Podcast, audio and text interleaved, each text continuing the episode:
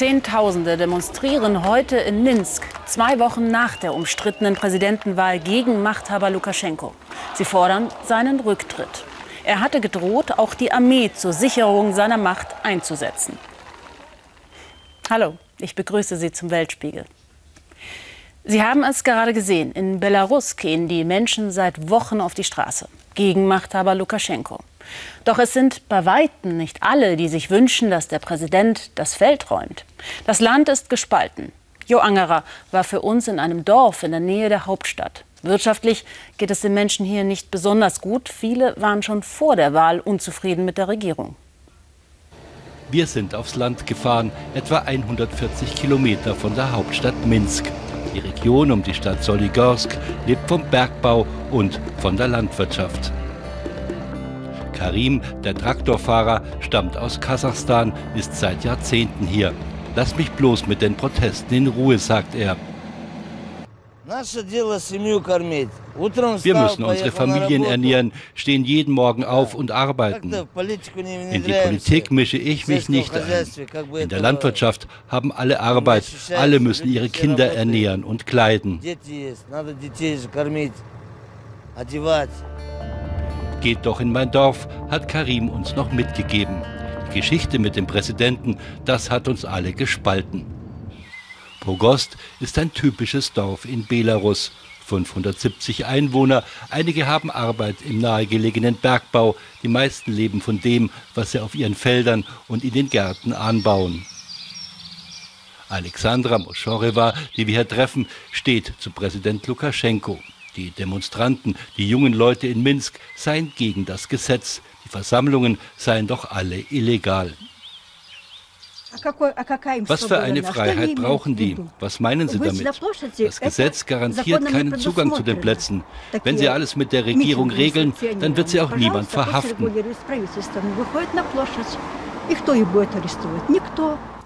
Alexandra zeigt uns ihren Garten. Besonders stolz ist sie auf ihre Äpfel. Ihr gehe es nicht schlecht, sagt sie. Verglichen mit anderen Ländern steht doch Belarus in der Welt gut da. Im Land soll es ruhig bleiben. Es gibt keine Arbeitslosigkeit. Die jungen Leute bekommen ihre Ausbildung. Es gibt bezahlbare Medikamente und eine soziale Absicherung.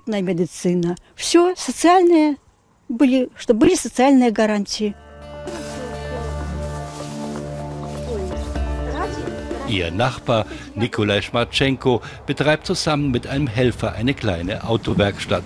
Nein, Lukaschenko habe er nicht gewählt. Nikolai gibt sich wortkarg. Politisch Stellung zu beziehen, gar gegenüber ausländischen Medien, das kann gefährlich sein in diesen Tagen. Wie denken Sie über die Proteste in Minsk? Da will ich mich nicht einmischen. Haben Sie Lukaschenko gewählt?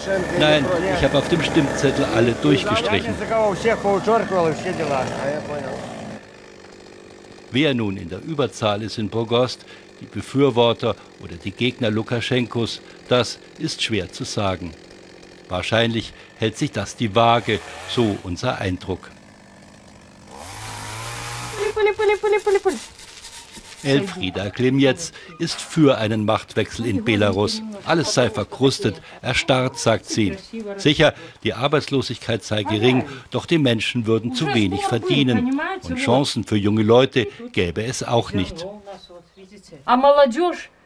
Die Jungen wollen studieren, eine bessere Ausbildung, wollen Geld verdienen. Wissen Sie, unser ganzes Leben haben wir Geld gespart für eine Wohnung, für unsere Tochter. Das ist hart.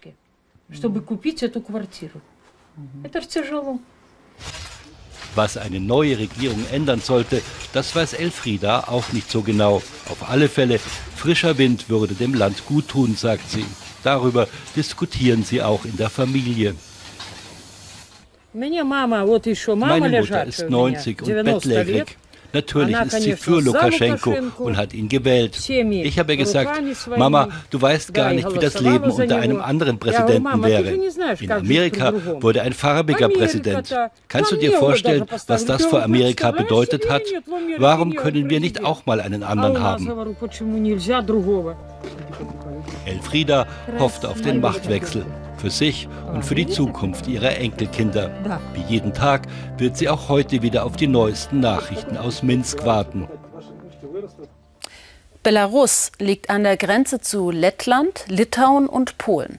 An dieser Grenze stationierte die NATO nach der Krim-Krise Truppen. Der Westen hat das Land immer wieder umworben. Für Russland ist Belarus vor allem geostrategisch wichtig. Ein Land mit einer besonderen Beziehung zum großen Nachbarn Russland. Präsident Putin und Präsident Lukaschenko. Seit den 90ern sind die Länder Teil des sogenannten Unionsstaats. Mit Freihandelszone und einem militärischen Verteidigungsbündnis. Auf verschiedenen politischen und wirtschaftlichen Ebenen sind die Länder eng miteinander äh, verknüpft. Ähm, aber auf persönlicher Ebene haben die beiden keine besonders enge Beziehung. Russland subventioniert Belarus mit billigem Öl und Gas. Das Land ist bis heute abhängig von russischer Nachfrage und verdient am EU-Lebensmittelembargo Russlands. Die Lage in Belarus spitzt sich zu. Wird Putin militärisch eingreifen? Man kann in diesen Szenarien nichts ausschließen. Und es kann also sowohl intern in Belarus aus einer Verzweiflungshandlung von, von Lukaschenka äh, oder durch russische Intervention noch zu einer Eskalation kommen. Obwohl die EU jetzt das Wahlergebnis in Belarus nicht anerkennt, hat sie sich in der Vergangenheit zurückhaltend gezeigt, wollte Lukaschenko nicht in Moskaus Arme treiben. Belarus immer wieder Puffer zwischen der EU und Russland. Vor Ort in Minsk spreche ich jetzt mit unserem ARD-Korrespondenten Jo Angerer. Jo, trotz massiver Drohungen gehen die Proteste weiter. Woher nehmen die Menschen ihren Mut zusammen? Es ist ja nicht gerade ungefährlich, weiter auf der Straße zu sein. Ja, man kann diese Menschen, glaube ich, hier nicht mehr stoppen. Es waren wieder über 100.000 Leute heute da auf den Straßen, sind auch zum Teil noch auf den Straßen, obwohl es nicht mehr das Volksfest war, was es letzten Sonntag, am letzten Wochenende war. Äh, schon bereits mittags sind Truppentransporter der berühmt-berüchtigten Spezialeinheiten Omon aufgefahren. Die Soldaten, die Polizisten sind in ihren Fahrzeugen geblieben, sind nicht äh, rausgekommen. Es hat keine Gewalt gegeben, zumindest bislang nicht. Aber die Menschen sind einfach hier nicht mehr zu stoppen auch nicht durch die Ankündigung des Innenministers, das sei alles illegal und würde zu Konsequenzen führen und sogar durch Ankündigung des Verteidigungsministers, man würde möglicherweise das Militär einsetzen. Das wollte ich gerade fragen. Lukaschenko hat das Militär in Gefechtsbereitschaft versetzt. Wir konnten das auch bereits auf den Bildern, die wir gezeigt haben, sehen. Wie bewerten Sie das? Naja, das ist erstmal Theaterdonner. Er versucht natürlich eine Bedrohung von außen, eine Bedrohung durch die NATO, eine Bedrohung auch durch Polen zu konstruieren und verantwortlich zu machen für das, was hier im eigenen Land passiert. Deswegen macht er die Gefechtsbereitschaft, deswegen macht er Militärübungen. Das ist natürlich äh, Unsinn. Es geht um die Leute hier. Die Leute protestieren hier gegen eine Wahl, die ihrer Ansicht nach manipuliert war. Sie plädieren hier und protestieren hier für einen Wechsel in der Politik in Belarus. Der Blick geht ja auch nach Russland. Welche Rolle spielt denn genau Russland in diesen Tagen?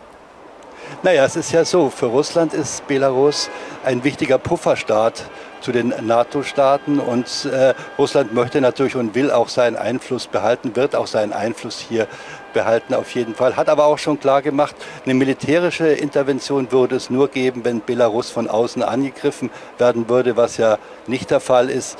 Die innenpolitischen Geschichten muss, muss Belarus selber lösen. Kann sein, dass Putin sagt, äh, Lukaschenko lässt er irgendwann mal fallen und versucht dann einen russlandfreundlichen Nachfolger zu installieren hier. Auf jeden Fall, Russland hat großes Interesse, dass das Land sozusagen Russland erhalten bleibt. Lukaschenko muss nicht unbedingt sein. Vielen Dank, Jo, für das Gespräch. Und wir haben die Schalte vor der Sendung aufgezeichnet.